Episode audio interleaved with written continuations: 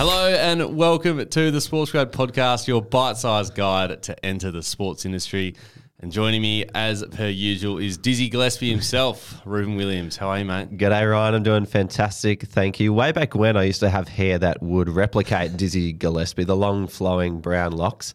Uh, but I've never made a double century in my life until now. So uh, yes. It's been a long journey. We yes. made it to two hundred episodes, but it's fantastic to finally be here. For those uh, just checking in, uh, Dizzy Gillespie, we say that because he once made a two hundred against Zimbabwe. He's an Australian cricketer. So whenever someone hits two hundred, we call it a Dizzy Gillespie. Uh, but as he said, two hundred episodes. Holy moly. I know. Pretty wild. I did not think we'd get here when we first started recording. Yeah. did, did you think when we had our basically our microphones strapped to, you know, uh, coffee tables in Torquay when we mm. uh, recorded our first episode that we'd do two hundred of them? I knew we wouldn't do two hundred in that scenario. No. I knew things had to change pretty quickly if quickly we wanted. Quickly got old. yeah. uh, mm. But no, amazing stuff. I've got a quick stat for you. Uh, I did a bit of research during the week. Uh, according to ResearchGate, which is an international research company, uh, fifty-six percent of podcasts have only ten episodes or fewer. Really? And also seventeen percent of podcasts have fifty episodes or more. Wow. So we are in, uh, I guess. We're in the top seventeen percent. Yeah, we're in that little tiny percentage. What about above one hundred and then two hundred? Well, I didn't get that far. Uh, but I would, I'd be pretty confident in saying that a low percentage would have over one hundred or even two hundred. I would think so too. Anyway, shout out to us for the longevity. Yeah, absolutely. Um, Ruse, before we get cracking, a shout out to our good friends at Deakin. Being our two hundredth episode, it is a really great milestone for us, uh, and be, we could not have done it without Deakin University. Mm. Um, their courses, you know, sports management, sports science, best sports science school in the, the world. world. Mm. Uh, sports management, um, their masters is ranked number one in Australia. So if you haven't done a university degree or you've just finished studying and looking into postgrad qualifications, jump to Deakin University. We can't recommend it enough. Mm. Um, it's your one-stop place to start your sports career. Mm. And the people coming out of Deakin have been the most successful people in our community. Yep. So a quick shout out to those people in the sports grad community who are out there finding their first full-time job. And we've been able to help our community members land two hundred thirty-eight jobs in the sports industry, of which one hundred fifty-two have gone to Deakin students, which is sixty-five percent. Yeah. Wow. So they're doing a great job, Deakin. They're they pushing are. them through. We're just giving them the extra ingredients and helping them find great yeah. opportunities. So it's been a really good partnership. A super quality partnership right there. But um, thank you to Deakin. Um, all righty, episode two hundred. We've been building up to this for a few weeks now. I'm very excited. What have we got planned? Well, Ryan, in episode one hundred, we introduced the idea of the eight principles to get a job in sport without getting lucky. And now another ep- another one hundred episodes have passed since that time. And over that period, the eight principles have stood the test of time and proven to still be uh, true. So for today, we've gone back to the eight principles to remind you of what are the steps you need to take if you want to get a job in sport. And we've got a fresh bunch of examples from the last one hundred episodes from our brilliant guests on how they've executed on each of these eight principles. So without further ado, Ryan, let me jump into number one of the eight steps. Let's do it. Number one, take time to discover why you want to work in sport, because a clear vision is more attractive than a skill set. Now, to set the scene for this one, have a listen to Kimberlee Furness. She is the head of people and culture at Netball Australia. And she explains why it's important to sports organisations that you are connected to a purpose. So here she is. I think in the sports industry specifically, having a purpose and actually connecting to it is so important.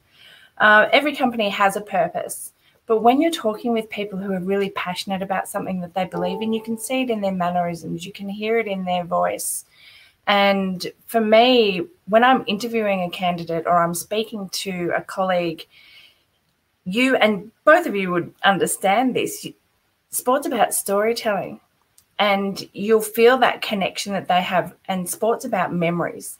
So when you're interviewing someone, the difference between being a really passionate fan or being a really purposeful person who has those memories and has that storytelling, it just shows through in spades. You can see it in their eyes, the tone, uh, the inflection in their voice and their mannerisms, and it, it just makes for a more joyful conversation. Beautiful. That's so that's Kimberlee. She's the head of people and culture in Netball Australia, episode one hundred twenty-eight, if you want to check her out. But someone who executes this beautifully in their job is uh, our good friend of the show, Tom Scollay, who's living over in Perth. He's the founder of Cricket Mentoring. He features in episode one hundred forty where he shared his startup story about starting his business. Mm. And um, one of the great things about Tom is that the reason why he started his business is because he had this failed, I wouldn't really call it, you know, overly failed, but in his mind, he feels like he failed as a professional cricketer. And one of the things that he failed at was um, getting really good on the mental side of the game. You'll hear him talk about how he could not sleep the night before his biggest match. He was playing at Lord's over in England, and the mental side of his game caused him to slip up. He got dropped, was no longer a professional cricketer. And that was his reason for wanting to give back. So have a listen to Tom and his story for why he wants to work in sport. I'm trying to be the mentor that I wish I had, because I feel like I had some good coaches, I had some good senior people um, around me, but I, if I had a consistent person to talk to and ask questions of, then I feel like I might have performed at my best more consistently, and therefore my, I might have had a longer professional career. So um, it's those mental and emotional skills that I wish I knew when I was younger. I'd done a bit of coaching before, especially over in England as an overseas pro. Part of your package is to do some coaching, and I'd never really enjoyed it. And I just went to this session expecting to sort of like get, get a bit of extra money and whatever. And But the, the, I got a real buzz out of helping this boy who was pretty good um, at thirteen, but I got a real buzz out of helping him get better and suggesting something and him doing it and, and, and it working and things. And I thought, wow, that was – and I, I loved it. Yeah, my my sort of, if I'd had a more successful career, career professionally as a player, I probably wouldn't be running Cricket Mentoring. And I feel like I feel like it probably happened for a reason. And, and, and there was a podcast where Em Murray, who's a mindfulness coach, she's worked with the Richmond Tigers and with um, Will Pukowski. She says that we're all like we're all on our own journey, and, and things work out the way they're supposed to work out. And she talks about how she was a netballer and she didn't make it, or she wasn't as good as some of the others, and if she'd known then that the reason she probably wasn't going to make it would help her become the mentor that she now is, well, then she would have been sort of more okay with things. And if I'd known when I was twenty-four that, well, you haven't made as a player, but you're going to become this sort of mentor and coach and help others, well, then things things do work out. So I think what you said about, yeah, like it's all like part of the journey is, is mm. absolutely mm. true. And, yeah, I, I'm just really passionate about what I do. I'm really passionate about helping others live their best life, and that's through cricket. Yeah, awesome. That was like such a good quote from Sculls, and I remember that episode. It was just awesome to hear that he kind of recognised that he did have a bit of a shortfall, and he was like, look, I am now committed to helping people improve in a, in a place where I felt that I wasn't quite there. Um, and, you know, in, in that quote, I know he, he said, you know, he when he started to coach people, he started to just get a complete buzz because he felt like he was helping, almost like he was helping a mini of himself to get mm. to that point where he was like on top of his mental game. Mm. Um, so that, that's sometimes what it takes. You know, sometimes it's, it might be a downfall, or it might just be stepping into something that you didn't even know you could do, and you end up absolutely loving it because, as as he mentioned, you know, he kind of got pushed into coaching. He wasn't like actively seeking coaching, you know, opportunities. It just kind of happened. Mm. And just from that, he found that he was just getting that buzz, and he went over and beyond what a normal coach would do. He was mm. giving players mental programs to go and, you know, study before they go out to bat, like things like that. It's not just a simple half an hour net session. He just he took it completely on because he could relate mm. to it so well. Exactly right. It's, yeah, you're right. He's been pushed into it, but then also it's found, he's found this beautiful connection with his own experience, which yeah. is amazing, and why he's doing such a brilliant job of it. Like you, you look him up on Instagram and, and YouTube, his following is Crazy. phenomenal. Crazy. And he deeply, deeply cares, which is the most important thing. Yeah. So for anyone listening to this and you're wondering, how do I find my purpose in sport? Why do I want to work in sport? How do I articulate that? Well, I'm going to throw back to, to Kimberlee to explain this in episode one hundred twenty-eight. Think about your memories. Think about the why. I think one of the most important things, and I talk to people uh, throughout the induction process about this, is why do you want to work in sport? Now, it's not for the money. It's not for the accolades. Uh, there are some great benefits, and you have some great colleagues. I mean, the people that work in sport, I mean, you got to say, we're pretty okay. Here so we are. We're okay. We're here for a reason, you know. So. Yeah, yeah. It's um, it's finding that pathway to what your purpose is, and I think a lot of people who come straight out of school, they think they know what that purpose is, and that's going to evolve in the first two, three years, and that's completely fine. I say to um, our Deakin interns when they come in, you know, what do you want to do? Where do you want to be? Um, do you do you actually know what you want? And they say, I want to do X, Y, and Z. I go, great, why? And they stop and they have to think about it. Whereas others will say, well, when I was younger, my dad or my friend or my cousin or, you know, they'll tell you about an experience. And usually your memories and your experience are what create that purpose for you, and they give you that drive. There you go, Ryan. Just dig into your memories. Yeah. I still remember that episode, Rose, as well. We spoke about when we were doing induction at cricket, and we they almost said to you, like, why why do you want to work in cricket? And you had to bring in a photo or something from home that represented what cricket meant to you. Um, and, you know, a lot of people had a whole different bunch of stuff. I know I brought in, like, a backyard cricket photo of playing with my family and friends and things like that. Um, and that's the kind of stuff you need to look back on. It's like, yeah, that was really special to me. That's why I want to be here. Mm, absolutely. And that that ability to tell that story, why it's important to you, is, you know, a whole paragraph mm. that most people express as passion. Yeah. But when you say the word passion, people just completely gloss over you and miss the point. What does that mean? Exactly right. Tell the story. Love it. So that was point number one, find out why you want to work in sport. Principle number two, when you're starting out, acquire easily attainable opportunities at grassroots clubs, charities, and university societies. Now, one of the greatest people that we've ever had in this podcast is Doctor Peter Brukner, who was the man holding Kathy Freeman's gold medal while she was at her media commitments at the Sydney Olympics after she just ran that famous four hundred metres. And unbelievably, it all started in grassroots for Brookie. You have a listen to his story. Ironically, uh, it was my involvement with Uni Blues that actually gave me my big sort of break in uh, in sports medicine. Uh, I remember I um, I got a gig. I got invited to uh, accompany the Australian team to the World University Games. So World Student Games had never taken a doctor before. Um, And uh, I got a phone call from the lady who headed Melbourne Uni Sport and said, look, you know, you've been a great contributor to Uni Sport, blah, blah, blah. You know, um, you know, would you like to, would you accompany the team? And I thought, wow, that's fantastic. And uh, then she said, the only problem is you've got to pay for yourself. And I thought, oh, Jesus. and, um, you know, I, we'd just come back from overseas and just got married, had, you know, bought a house, had zero money. So I went home, told uh, my dear li- my wife, and she said, oh, well, it's a pity you can't go. I said, no, no, hang on a minute, hang on a minute. I've got to go. and um, she rolled her eyes for the, you know, hundredth, thousandth time in our relationship.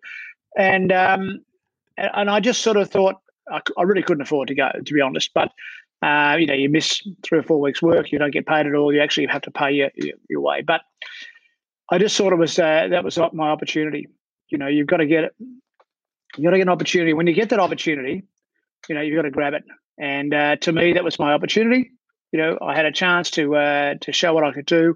And from then on, you know, that was the thing that, that you know, gave me my big uh, my big break, really. And um, so indirectly, it was, you know, due to my sort of long involvement with, with a, a sporting team, you know, having played there and, and been involved there and so on. So, um, yeah, I went off to uh, to Edmonton in Canada, the World Student Games. And then, you know, I met a whole bunch of people there in swimming and athletics, and then got invited to look after the swimming team, the athletic team, and just things went from uh, from there. I did, you know, th- two more World Student Games in Japan and uh, and uh, in Zagreb. And then, um, yeah, then did the swimming team for a while, then did the aths team and, uh, and you know, a whole bunch of, uh, bunch of things. So it was sort of a bit of luck, but it was also, um, you know, just the fact that I'd put in the hours and, and you know, volunteered and so on. And And I think that's one of the really uh, important things uh, in, I think in, in sport more than anything, you know, there's this culture of volunteering. And, um, you know, I, I did lots of volunteering over time. You know, I'd, I'd go down to,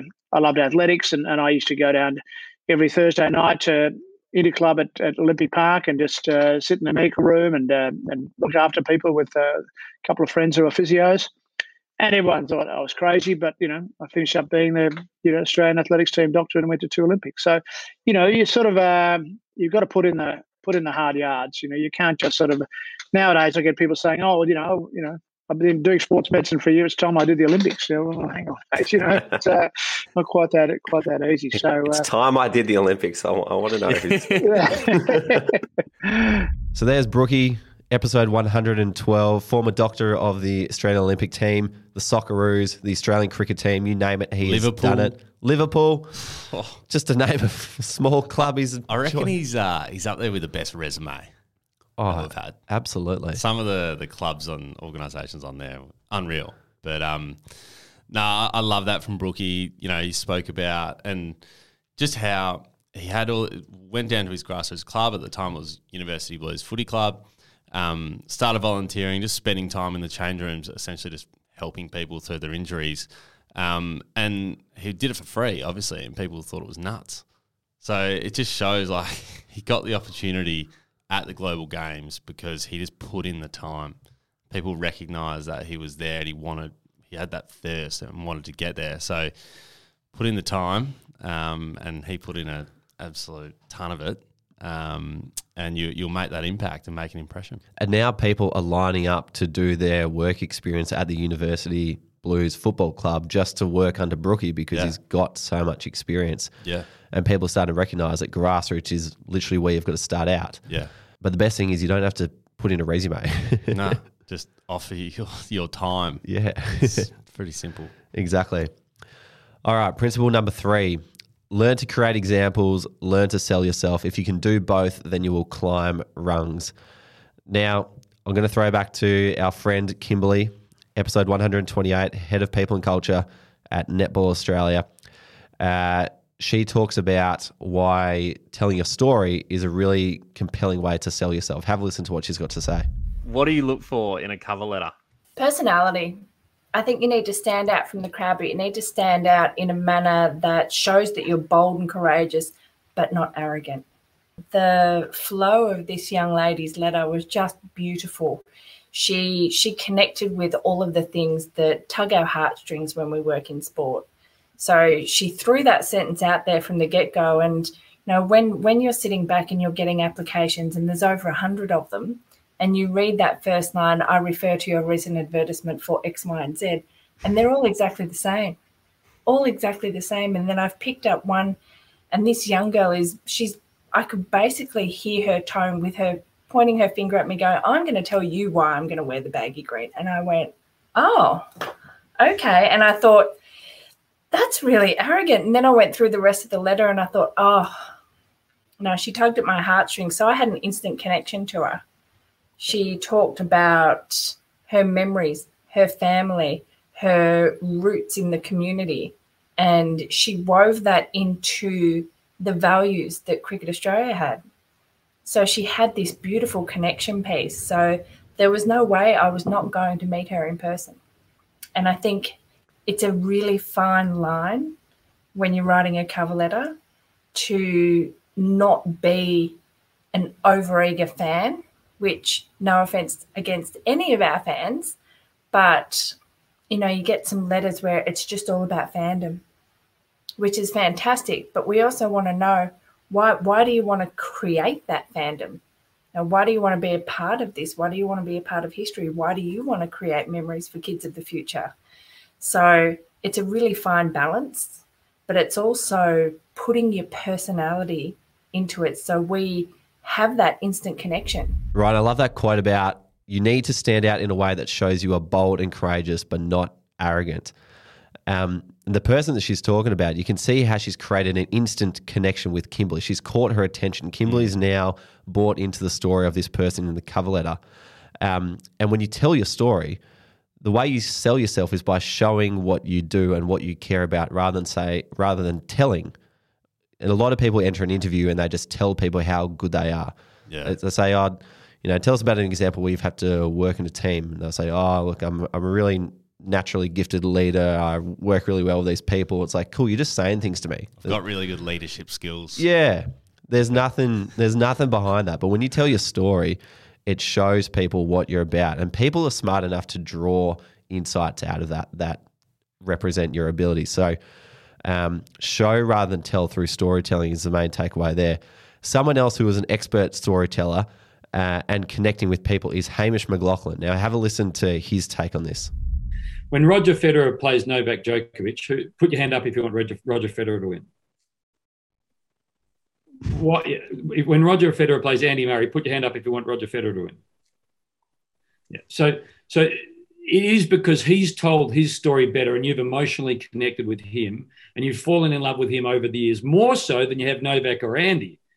So it it's sort of just common sense that if you can connect with the interviewer and have them emotionally connect with you, the hand goes up when they've got to make a decision whether they're going to employ Ryan or Reuben. I connected with Ryan. I didn't quite connect with Reuben because the C Vs are both brilliant. Who am I going with? Human nature says the guy that I connected both with and want to spend more time with. I love Hamish's example that he's used between Roger and Novak. Yeah. I think I think a lot of people can resonate with that. And when you put that in your mind, it's kind of like, wow, I, you know, I want to be Roger. I don't want to be Novak. Yeah, I want, absolutely. I want people to connect with me. Um, and when he goes on to talk about the human nature of connecting with people who tell their story, what's mm. actually going on is when people share their story and you listen to it, oxytocin is starting to be released in your brain. And that oxytocin uh, is incredibly important because it allows you to feel empathy, and that empathy is what leads to taking action off the back of that. So yeah. There's a bit of neuroscience behind what uh, Hamish is talking about. I was going to say, he's really brought the science into into commentary, hasn't he? Yeah. Oxytocin, he knows all the toxins in, in your body.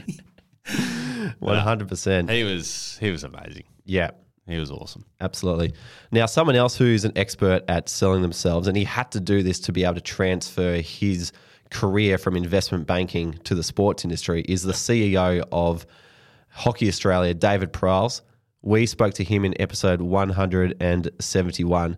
And just have a listen to how he presented himself to make that jump into his dream job. It's all well and good to tell someone that, oh, you're good enough and you can do this and that. But even from a hiring perspective, you want to actually see it on paper and someone presenting. So any role, mm. you know, ever since the golf role and, and the two C E O roles I'm in now, any role that I'm looking at, at bringing on, I want to see a presentation because I want to see it in practice. Tell me what you're going to do and put it in writing. So, is that from the coordinator role all the way to your exec team? Yeah, well, I'll give you an example. So my first job in sport, I didn't come from sport. So I came from investment banking and I missed out on three jobs because I didn't have sports experience. I had to do something different because I knew people were just submitting a C V, submitting a C V and they had sports experience so they were getting an interview. I needed to do something that was going to get me an interview because I didn't have sports experience. So I put a presentation together for my first job in sport. When they didn't ask for it? No. And it was, wow. my, and it was my transferable skills. I've still got it to this day. I've showed a, I showed a few people. So it was my transferable skills that I could bring from investment banking into a sales role in sport, my contacts, and what I could do in the first sixty days. And I submitted that with my C V. And, and I come from an aspect now of someone who employs people. Mm. If someone's going to do that and go over and above and yeah. show me that commitment, I'll give them an interview mm. Mm. because they know that you know that they desperately want to roll. It's a bit like when people say they're passionate in the first line of a C V, mm. uh, cover letter, sorry.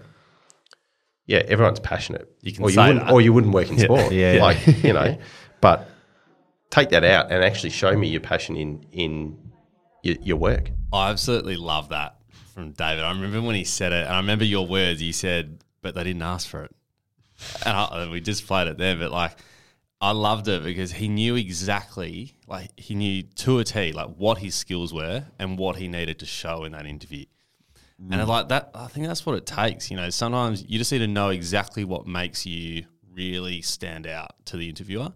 And if that means putting together a presentation, then absolutely go and do it. He's mm. just done that off his own bat. Yeah. Um, and look where it's got him. Like, and you know, he he mentions in there, like if someone was to do that to him, he'd automatically give them an interview. Mm. Because it's like you've just gone above and beyond and you understand what you can bring to that team. And his presentation is quite literally proof of his own initiative. Yeah. If they were to ask him, hey, David, do you have initiative? And he said, yeah, I've got pretty good initiative. Great. Yeah. But he's literally just brought a presentation, which is him saying without saying it, I've got incredible initiative. So yeah. Well played, David. I think a lot of people can take a lot of inspiration out of that. Yeah. And even just the stuff on like the first sixty days yeah, mm. that I'm in the role, I can do this. And I had this skill in my previous job, I can bring that to this. Like it's just literally just reeling off examples of how he can do the job. So, aced it. Number four is invest time mixing socially with the people who are going to hire you. Because if you can thrive here, then you have ticked cultural fit. Now, the man who we think has done best, done this best in the last one hundred episodes is Max Abbott. He's the media and communications manager from episode one hundred thirty-two, working at the T twenty World Cup. Just have a listen to how he's ended up meeting the C E O of the T twenty World Cup to get his job. You know, by being involved at East, so the guy on the committee there ended up getting a job as Hong Kong cricket C E O, which was how I was able to go up there. And then, well, actually, when I was in Hong Kong, I was thinking to myself, I'd love to work on the T twenty World Cup.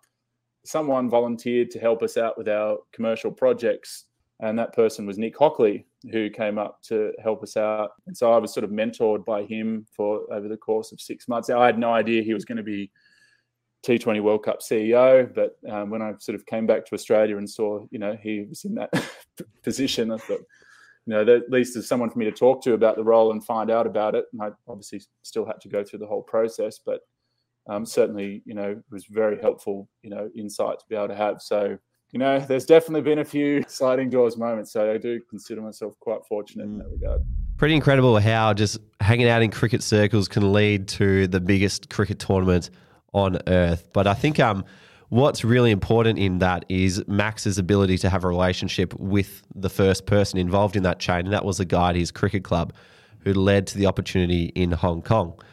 Um I know for some people, you know, if you've come from another country, it can be quite daunting to, you know, start to step out into a new culture and find ways to connect and all that. Mm. But the easiest way to connect is by building common ground. And sport is probably the most topical thing to find common ground on. Yeah. And so entering into these grassroots clubs, it, you know, puts you in the space of the people who work in sport, the majority of people who work in sport. Yeah. So if you can thrive there, if you can mix with them socially there, then you're going to get pulled into all sorts of opportunities. Yeah, one hundred percent. And, like, it's just so easy to have a conversation with someone in a grassroots club, right? You've got one thing in common. You're at a club playing a specific sport. So mm. there you go. Start that off well. Job done. done. Easy. Number five, LinkedIn allows you to publish your resume in a thousand different ways at scale. And most people haven't figured this out yet. Nope. There's a great stat, Ryan, that says only one percent of people who have LinkedIn profiles actually post content. Yeah. So there's a lot of clear space to build a profile. It's not like Instagram, Facebook or TikTok where it's crowded and you're competing for attention. There's so much clear air on, on LinkedIn. Um, and I've previously told the story about how when I was made redundant from Cricket Australia, I used LinkedIn to get twelve job offers in the first month after finishing up there. More recently, LinkedIn led to our company getting investment, which is pretty remarkable. Yeah. Thanks, LinkedIn. Yeah, thank you. Um, here's how it happened. This was taken from episode one hundred sixty-nine, where we talked about how we turned our podcast into a startup. I met Bennett in around September twenty twenty. He popped up on LinkedIn and sent me a, a very nice message, which was very cool because I've been following him for a long, long time. And so we kind of chatted for a bit, just bounced ideas because we were just two like-minded people who were, you know, motivated to help people get jobs in sport. And then we began iterating on the membership, and we put a post out one day. I remember thinking, if we want to make changes to the membership, then we need to kind of give it a bit of a launch plan. So if we're going to put this post out on Friday and that post out on Monday and then the other one on Tuesday the week before, then it needs to start tomorrow. Yeah. This is about eleven thirty p.m. at night. So I remember like dragging myself back out to the laptop and like crafting up some post, and I was like, oh, let's just do it. Yeah. The next day I woke up. The post didn't really get much traction at all. It's like twenty-five likes or something. But it did yeah. get a message from Shannon Gove, Bennett's cousin, fellow director at Spark Event Group, fellow co-founder of Event Workforce Group. And he just said, hey, really like the look of what you're doing. Went along to the tennis, never been to Rod Laver before, but then suddenly watching the semi-final between Tsitsipas and Medvedev. And yeah, Shannon was just sitting next to me going, Rubes, we love what you're doing. We just got to do some work together. Why don't you come into our office next week? Rocked up to the office. Shannon then starts saying, like, we love what you're doing. It's excellent. We can see it going quite far. And the same problem exists right around the world. What would it look like if we were to invest in you? There you go, Ryan. I think one of the main things from that is is how important it is to tell people what you're working on, mm. because you just never know who might be listening or who might be interested. Um, and I know a lot of people who, you know, would be working on different things to what to what we're talking about and what we're dealing with every single day. Um, the principle is exactly the same. You've everyone's got work examples that they're out there doing. The more that you can share of it, the more people might find use for you somewhere else. Um, but for our, in our example, like if we were to change the membership or build something new and just send an email out to our members to say, hey, here's a couple of changes going, a lot of it just stays under the hood. Mm. The people who are mixing with it know about it and care about it, which is nice, but it's the extra opportunities in the big wide world of LinkedIn where everyone's connected yeah. that these amazing things can happen. And I've got no doubt that without LinkedIn, you know, we wouldn't have had that connection to there's the guys at Spark who yep. essentially helped us get us where we are today. So, um, yeah, incredible platform. If you are going out there just handing in resumes to everybody, just remember that, you know, one resume handed into one person is probably cost you an hour of time. Yep. You can split the same resume into about ten different posts and get that reaching ten thousand different people. So there's efficient ways to do things. Absolutely. I love that. Principle number six is get comfortable talking to people you don't know, because opportunities exist in circles of people who trust each other, and you are welcome to join those circles. Now, this example comes from Jason Chan, the Chief Medical Officer of the Melbourne Storm, who we spoke to in episode one hundred ninety-five. Have a listen to his case. And then I um, happened to be at the uh, M C C Grand Final luncheon um, some Uh, ten years ago now, in any case, and and there's three of us mates who invite a few friends along. And um, on this particular luncheon, uh, the uh, football manager for the Melbourne Storm was there, a guy called Frank Panisi. And um, I eventually met Frank because he was on the opposite side of the table from me. Um, and about three hours later and about twelve beers later, we ended up meeting each other and having a bit of a chat. And um, I found out what he did and he found out what I did. And I didn't know at the time, but they were looking for a, a new doctor. And I had quite a lot of bravado during that sort of occasion. and um, he told me the guys that were, he was, um, oh, the players in particular that they were getting surgeries for in the post-op season. And I had a reasonable amount of experience in that sort of area and told him what I thought of said operations and said persons, and I won't go any further. And he said to me, he goes, listen, you seem to know a bit about perhaps what's happening around in Melbourne. And the doctor, to be fair, the doctor they'd had before that time was from England. Um, so he wasn't a, a local doctor as such. And he said, listen, would you mind catching up for a drink in about a, in a week's time or a coffee? And I said, sure. And um, true to his word and to his credit, he gave me that call uh, a week later. And um, rest is history, essentially. The, the club took a punt on me in some respect. Um, uh, and here I am eight years later. Fantastic. Still doing the same job. So that, let me go back to that that M C C luncheon. Was that an invite or did you have to buy a ticket? Who who do you owe thanks to? Yeah. I owe thanks to a, a mate of mine, Grant Weir, who uh, – and there's, there was three of us. There's three mates have been together for a, a good twenty years or so. And um, for the past sort of, you know, fifteen years or so, we've uh, we've taken this table at the at the Long Room, it was, uh, on the day before the grand final, A F L grand final. And uh, we invite three or four guests each. And this is how it came along. And his guest was Frank Panisi on that particular occasion. So I've got him to thank for probably, or more to commiserate with, whichever way you look at it, really. Fantastic. But, um, yeah, that's how it happened.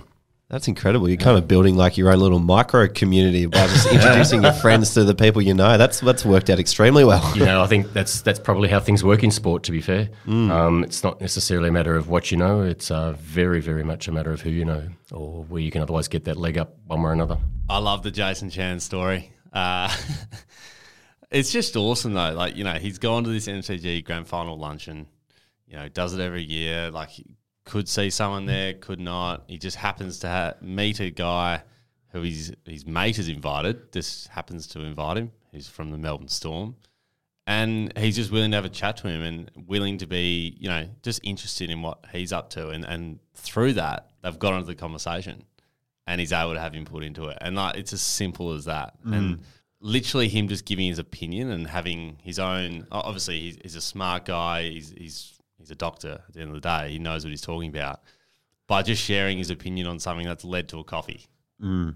And if he had, like, he could have just said, "Oh yeah, cool, like, no worries," but he was able to just connect with someone who he didn't even know, mm. uh, and just share an opinion, and that's led to something. So incredible, brilliant stuff. The M C G it? luncheon might be the, the best networking event you can get to. I know, gosh, everyone will be lining up to get tickets to that. The How A F L table, probably thirty grand or something. Who knows? You might see us there this year. Yeah, maybe.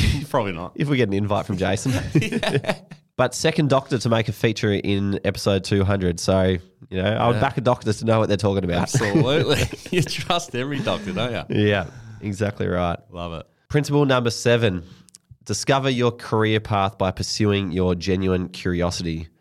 And I think the most curious man we've ever had on this podcast, without a doubt in my mind, is Jacob Tober from episode one seventy-three. And he's the head coach of Core Advantage. And he also runs a little application called V B T Metric, which stands for Velocity-Based Training. So he's yep. doing a bunch of different things. But um, just have a listen to this clip from Jake and you'll understand why he is excellent at what he does, because he's just obsessed with it. Academically as well, how, how did you um, go about your study? You know, we mentioned as a student of the year, you're obviously very smart as well, but that comes with a lot of time and practice. What were you like during university? I was pretty studious, so I'd, I'd go to all the lectures. I wouldn't do them online. I'd take notes. Um, I studied pretty pretty aggressively. Sports science, when I was doing it, I'm not sure how it is now, but it was quite a, a, short, a minimal contact time in terms of hours. So I did go, like, for every hour I put in a class, I was then doing another hour at home. Um, and at the same time, I was getting practice. So from second year, I was sports training for the Sandy Zebras in the V F L, and I was taping ankles, and I was, you know, grilling the physio and asking questions mm. and learning how to massage. And so I was kind of getting my hands dirty at the same time as doing the course. And then I played my own sport as well. So I was practicing what I was learning in class in my own, you know, junior basketball coaching, my own sports training at the V F L team, my own basketball, my own gym work. So I was kind of do uh, learning and then practicing in a few different environments. So I had a good chance to sort of tweak and, oh, that's an interesting concept. I'll try that with my junior basketballers. Oh, that's an interesting training principle. I'll try that in my own, you know, strength workouts or whatever it might be. Mm. So I think that combination of uh, self-experimentation along with the theory stuff from Deakin was really valuable. So it kind of like became your entire world. You were like learning all these things at university and just applying them everywhere else, which seemed to be a lot of aspects of your life because you're extremely sporty. Absolutely, yeah, and mm. that's uh, the uh, the beautiful thing about like doing a career and doing a course that you're really passionate about. It's like if you love artwork, then you're going to learn things in an art class, and then you're going to go home and you're going to draw and mm. paint and, you know, yeah. graphic design and whatever it is. And so for me, it was I'm learning about the body, I'm learning about physiology. It's, oh, the calf works like that. Well, I should be changing how I do my calf raises. I should be doing seated calves for the soleus as well as my standing for the gastroc. Or, you know, foot intrinsic muscles are really interesting. Oh, let's go do some barefoot work. So I was mm. playing with all those ideas and then feeling them, and then that was making it stickier. So that was making the information sticky because it's like, ah, oh, that applies to three sets of twelve or forty-five second rest periods yeah. or whatever that little thing was. And you just, over the course of three years, you accumulate a lot of workouts mm. and a lot of coaching sessions, and they just sort of added up. Yeah. I think that's really interesting and like a, a great example in terms of like, just how great people become great at what they do. You really have to immerse yourself in it. Um, because I know a lot, and when I was a student, I would see myself and a lot of other students kind of go in, try and learn a few things, and then go back into the rest of my life and just kind of zone out or forget about it. Whereas for the people who come out on top and do very well, it just it just doesn't stop. And it doesn't stop because you don't want it to stop. Like you, you're loving every minute of it, or just about every minute of it. yeah. And, um, it becomes easy to learn and easy to want to learn more, and you become curious and all that sort of thing. So mm.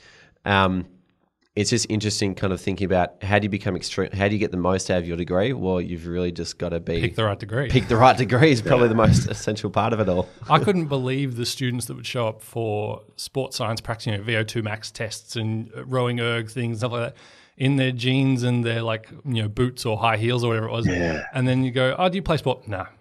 Yeah. What's your degree? Oh, sports science. With management? No, no, just sports science. Do you play sport? Nah, nah, I hate sport. It's like, what are you doing? Go yeah. do health science. Go do management. Do something. Like, you don't have to be obsessed with sport to work in the sporting industry. There's lots of, you know, there's marketing, there's sales, there's memberships, there's mm. health stuff, there's psychology, so many things other than, but it's like, we're doing V O two max tests, we're doing strength tests, we're running sprints. And he's like, oh, no, I don't do that, sorry. You know, the old P E thing where they show up in the Crocs and, oh, no, I've got a letter from mum, I can't do that class. Yeah. It's like, you're paying no. money for this. You should be immersed in it. Yeah. And I was always the first to throw my hand up. I was like, I want to try everything. Because if I'm if I end up down the physiology V O two max testing, I want to know what the V O two max test feels like so I can coach through mm. that, or give tips to yeah. my athletes and things like that, or, or know what a good score is so that I've done, I've, you know, I got a fifty-five. That is amazingly hard. So someone gets a sixty, I'm like, you're doing really good. Like, you know, and get a, a sense for where my soon-to-be clients, members, athletes are going to be mm. based on experience. Ryan, I absolutely love what Jacob said there at the end about you're paying money for it. You should be immersed in it. Mm. And I think success comes in any field from enjoyment of solving the types of problems that you want to solve, because you end up thinking about it all day, every day, and just spending more time in it just helps build that skill. And so it's no surprise to me that Jacob's become excellent in his field, because he's so curious about how everything he was learning worked in the real world. And, you know, he said all this information that he would apply at his own basketball training just made it stickier in his mind. So he's got an incredible advantage over someone who is just half interested in that space, who doesn't want to apply it in their real world, um, which made me like really love how much passion he had Um, about people who did sports science but didn't play sport, because I was just kind of looking at a degree that might have sounded cool. And I think a lot of people fall into the bucket of pursuing a degree or a career path that they're kind of interested in, think could be cool, might have been pushed upon them in some cases, and they're not that interested in it. And they don't have that much success in it either, because they're up against the likes of Jacob. Yeah. Like, how can you compete against Jacob, who's absolutely obsessed with this stuff? Yeah. And there are a number of different examples. Um, Ollie Gilbert, who I'm about to get to as well, is another person who's just obsessed with the type of consulting work he's doing in the strategy space. So you're talking about stratosphere then? Yeah, well, it sends these guys yeah. into the stratosphere. Like, they are head and shoulders a, a, above their peers because yeah. they're so curious about this stuff. So I think the main point of pursue your genuine curiosity is that you, if you want long-term success, pick the right problem to solve, as in yep. pick the right degree, pick the right first job to go into, because that's what mm. you're going to do best at. Yeah. And then finally, principle number eight, invest so much time that it worries you if it's all worth it, because that's how you know you're on track. Ollie Gilbert is the senior strategy consultant at Gemba. He f- featured in episode one hundred seventy-five. Have a listen to the extra work that he's doing outside of his Monday to Friday nine to five job. My job was working in mergers and acquisitions at Deloitte, but I loved sport. It was, you know, as we talked about, my number one passion. Um, so I knew outside of my day-to-day I wanted to be involved um, to some extent. And one of my friends at the Melbourne High Footy Club worked at the M C C on weekends, or at the M C G on weekends. And I was like, you know what? It's something a bit different. I get paid to watch footy in an aisle for free two or three times a week. Um, you know, what a great opportunity and what yeah. a great way to spend my weekend. So I'd be working Monday to Friday. Um, we were working based in Melbourne, but working out of Sydney for the best part of two and a half years. So, oh, so, um, this, so this is while you're working full time, yeah, yeah. not while you're during school or at university. No, this is while I'm working full time as a grad. Wow. So yeah, we'd be clocking up some pretty big um, hours during the week, and then the job that I got was to basically work as a ca- casual um, aisle person, so showing people to their seats, checking their tickets, letting them know where to sit. So I was doing that for probably twelve months, um, and then there were times where, you know, you'd get put in a bad part of the M C G. Like, I remember so clearly to this day um, being behind the being behind the Collingwood cheer squad one day when they were getting absolutely pumped, and it was just chaos. Oh. Like, people throwing beers everywhere, fights, and I was like, oh, no. Is this really how I want to be spending my weekends? All my mates are out there having fun. Um, but randomly I got tapped on the shoulder by a lady who worked for the M C C. So... Um, yeah, just out of nowhere, she's like, I've been watching you for a while. I really like your demeanour. Um, I'd like you to sort of come up and meet the M C C committee. Met the M C C committee and they were like, we want you to work for us on match days. So I went literally from being the most junior person at the M C C to probably the most senior person out of a thousand employees in the space of five minutes. Wow. Yeah. Wow. So in terms of what my role was um, at the M C C, I was basically the match day assistant to Stephen Goff, who at the time was um, the C E O or president of the M C C. Um, and I'd work on the door. I'd, if he needed me to run upstairs to the office and get him any fact or figure, um, it'd be helping out with that sort of stuff. Um, and it just gave me access to the who's who of sport um, in Melbourne and across Australia, I guess, which that's what gave me, again, going back to your question, that's what gave me the fuel to be like, this is the industry that I want to work in, because, mm. you know, on a match day, you might have the club boards, you might have the A F L exec, Um, you might have people from all around Australia. We had Joe Biden in when I was there, wow. which was pretty oh, cool. Yeah. Far out. Um, I was at that game. I remember that. Yeah, yeah. So that that was massive. I've never seen a level of security like that before, yeah. and obviously that was before he was president. Um, but that sort of gave me access to people within the industry, which all of a sudden um, I really respected. But I learnt that, that there's a career in sport for people who really want it. Mm. That was incredible. How long were you at the M C C for? Uh, I was there casually for, I reckon, two and a half years. And for a year and a half, it was in that capacity working for the M C C committee. And that was an incredible amount of time to work seven days a week yeah. on top of the stress of yeah. the consulting world. yeah, yeah. It was... Um, I look back on it and really don't know how I did it. And I remember so clearly... Um, One of the one of the major things where I'm like, okay, something needs to give way was I sat down with my parents one night after a long shift at the M C C, and they're like, you get off a plane, you put your washing in the washing machine, and then you're gone for the weekend, and then we see you for a little bit on Sunday night, and that's it. And they're like, something needs to give. Like, you, yeah. you, and this was before flexible working. They're like, you can either peel back Deloitte to four days a week if you want to continue the M C C. Um, or give up the M C C, and very reluctantly I had to give up the M C C, which felt like going through a breakup, to be honest. I was yeah. devastated. I used to I used to sit at games for, you know, the couple of weeks and months after, looking up at the M C C committee box being like, oh, I wonder what's going on up there, instead of watching yeah. the footy, but I'm missing it. And I think um, you you may not feel this because you're so passionate about it and loved being at the M C C every single day, but I think there's a level of humility to be able to step step back from the work that you're doing in the consulting world and say, I'm going to give my time to the M C C on the weekend for a much lower pay to yeah. watch these people throwing beer around and make sure everyone's safe and having a good time. Yeah. And I think that's very comparable to other people who are looking for something else to add to their resume uh, and want to make it in the sports industry. Uh, but are unwilling to put their time into a grassroots club or, or, or otherwise. But, you know, you're a perfect ex- perfect example of someone who's willing to go that extra mile, find time somewhere, make a lot of sacrifices, and it's worked out extremely well for you. So I don't know if you've ever felt that way, but I think it's a thing that's worth recognising. Yeah, it's funny you say that. Like, I remember there would be times where I'd be on the train on the way into work, work being at the M C G, um, particularly when I was an usher, and I'd always think, oh, like, what if I run into someone from work, or what if I run into my boss or whatever? And I did a couple of times, and they'd always say to me, you know, on the Monday or the following week, you were so buzzed doing what you were doing. Like, it just seemed like you genuinely loved your work. And it's just a reminder that, you know, sometimes you have to sort of throw... Um, prestige or what you think, your self-perception or whatever it might be, um, to try and forge or follow your dream. Mm. So Ryan, as you can see, Ollie experienced something that eventually had to give. He did this incredible workload for two and a half years. I don't know how he did it. I felt like I stretched myself in the last eighteen months of my degree. I don't know if I could do an extra twelve months on top of that. Um, but for those people who are doing the extra... Uh, going the extra mile and doing the extra yards like Ollie is, um, and who might feel close to burning out, who might think, I've invested all this time, I don't know if it's going to be mm. worth it. The reality is that you are constantly building skills and networks with every single day that you spend grinding it out.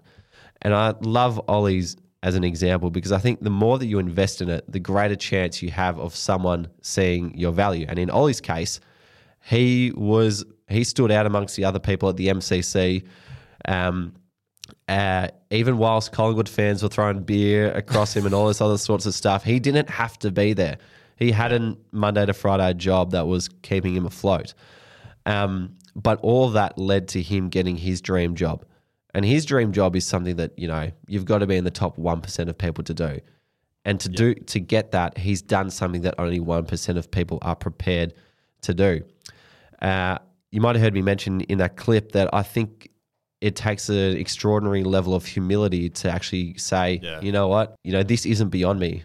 I might be a consultant at a big, fancy, big four company, but I'm willing to go and do some smaller stuff on the weekend in the area mm. that I'm really passionate about, because that's where I want to get to. Um, uh, Carlo Kasparian from episode twenty way back when is another perfect perfect example. When he was twenty-nine years old, and everyone else is probably like, I'm just settling into my career. Yeah. I don't need to do anything else different. I don't need to volunteer. He was still going out there and volunteering. Uh, and that experience allowed him to step into the general manager role at Football Australia as general manager of media and marketing. And his most recent project was covering the Socceroos qualifying for the World Cup, which has just gone bananas on socials. So yeah. I know it might sound daunting, but it is incredible once you break through.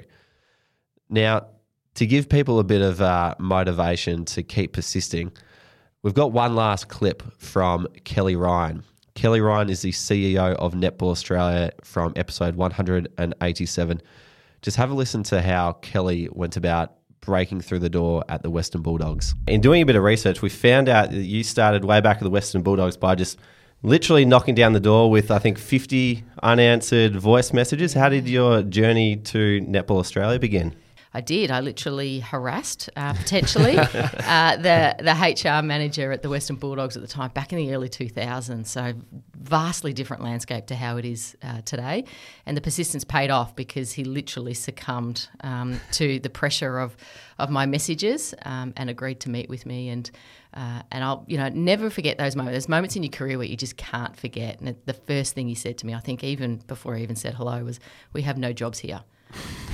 I'm like, okay, that's fine, great, I'm, I'm here. Great. Yeah, I know, yeah, that was a, it was a win to me just to be, yeah. you know, stepping inside the, the the four walls of the Bulldogs. Um, and then lo and behold, before I left, I got offered two. So there were jobs wow. there. Amazing. Uh, it's just a matter of having the will and the energy, I suppose, to to not relent on what it is that you want to do. And and then from there, it's literally, you know, spent fifteen years in the A F L industry trying all sorts of different experiences. And that was one thing that I really set my mind to, because I, you know, I did decide probably about ten years ago that I, I wanted, I had this ambition of of being a C E O. Naturally, I probably assumed it would be in the A F L space um, in some way, shape or form. So just took every opportunity when something arose, whether or not it was really, you know, clear in my skill set, just to grab it with both hands and and have a go at it. So that led me from the Bulldogs into A F L House, um, doing some marketing activity there. Then I went to the Gold Coast and helped start the Gold Coast Suns. Back to the Bulldogs again for another stint um, across the premiership year in twenty sixteen and also starting the women's team in twenty seventeen. Um, then into Marvel Stadium uh, and then from there to... to Netball Australia. So there's no career plan that I don't think actually has everything completely mapped. So you got to be prepared to just yeah. take some leaps of faith, some, mm. you know, make some big decisions along your way in terms of, does this move help me to get to my next move? The answer is who really knows, um, but taking some risks on, along the way certainly uh, certainly pays off, I think. I don't know if I could message a football club fifty times over and get rejected no. every single time and still be willing to get back up and message them again. My, uh, yeah, I'd be shot. Like, I, I, I just couldn't do it. Mm. But it just shows how quality Kelly is mm. for going that far. Exactly. Obviously right. committed. That's it. And that's what every one of these people have got. They're super committed to, to getting there. And I think, you know, for anyone listening who is questioning whether they've got what it takes or whether there is opportunity out there that's worth it, um, these people were all regular people when they started out. They've just worked incredibly hard, and that can be you too. In terms of what's coming up, if you're in Australia, there is an incredible amount of opportunities in this country. Yeah. You've got the T twenty World Cup, which is on our doorstep. You've got the FIBA Basketball Women's World Cup coming up as well. You've got the FIFA Women's World Cup coming up next year too. You've got Commonwealth Games. You've got Netball World Cups. You've got two Rugby World Cups, and then you've got the Olympics in Brisbane in twenty thirty-two. And if you are half interested in the sports industry, you want to be a part of these moments because it is amazing. Both you and I know how good it is to, to be a part of the action. And so if you are looking for a bit of a barometer as to where you're at, you know, do you have what it takes? Are you doing enough right now? Mm. One way to check in on yourself is just to stop, have a look around at your peers and ask yourself, am I doing the same, less, or more than the people around me? And that will be your answer as to what you need to do next. But keep going because there's an incredible amount of opportunity. There's some incredible examples in the last one hundred episodes. I'd encourage you to go back through those episodes. We'll put links to all of them in our show notes if you want to check them out. But um, follow those eight principles and you should be in good stead. You should get a job in sport without getting lucky. That's it. Awesome, mate. Well, two hundred episodes. Uh, geez, I, I'm still stunned. I can't believe we got here. I can believe it, but I wouldn't have said we'd get here after the first one. That was very funny. But um, a big thank you, obviously, to, to you, who right now we're coming through your ears, uh, for listening in, uh, because we absolutely love doing what we do, and we love the fact that you guys enjoy listening to us talk and sometimes ramble to each other. Mm. uh, it's absolutely amazing. And we, we just hope that you you get something from it and, and you're able to take what we're saying and maybe, you know, it might be five percent of it, might be one hundred percent of it, but something has helped you on your journey and your continuous journey uh, in life or in sport. Uh, we absolutely love it. So thank you to the listeners. Thank you to our members as well. We are, we're nearing four hundred members in the SportsGrad community. Absolutely buzzing community. The support we get in there is amazing. Um, that continues to come through on uh, on the podcast as well. Um, Deakin, of course, as we said at the top of the episode, massive thank you to them. Sponsor the show. They've been with us since absolute day dot uh, and continue to support us very, very closely. So we're super thankful to you. And, of course, our investors who allow us to do this full-time. Uh, they've given us a massive support, uh, both personally, financially, everything in between. Uh, they allow us to keep keep rolling and, and keep the podcast rolling, but all the other facets of SportsGrad continue to uh, to grow. So super thankful for, for all that, and everyone else who supports us as well. You might not listen every week. You might have listened to one episode. Whoever it might be on LinkedIn, socials, whatever. I'm super thankful to all of you out there. Beautiful. Well said. What should we do to celebrate? Um, well, I don't know. Have a beverage or we can go get lunch maybe. Uh, yeah, let's do um, that. Yeah, we can go get lunch. Go There's get some nice toasties around the corner. Perfect. Yeah. Awesome. Well, as per usual, we'll wrap up the show on a normal note. But uh, thank you for tuning in. Uh, connect with us on LinkedIn. Plus, be sure to jump into the SportsGrad community. You can visit our website at sportsgrad.com.au slash community to join. Or, of course, connect with us on LinkedIn. We can give you all the information on there and in our show notes. Uh, if you do love the show, we would love for you to rate the show five stars. Wherever you listen to your podcast, you can subscribe on Apple. No, you can rate on Apple and you subscribe on Spotify. I nearly got that right. uh, but thank you. Give us five stars. We love all of you. Thanks again. We'll see you next time.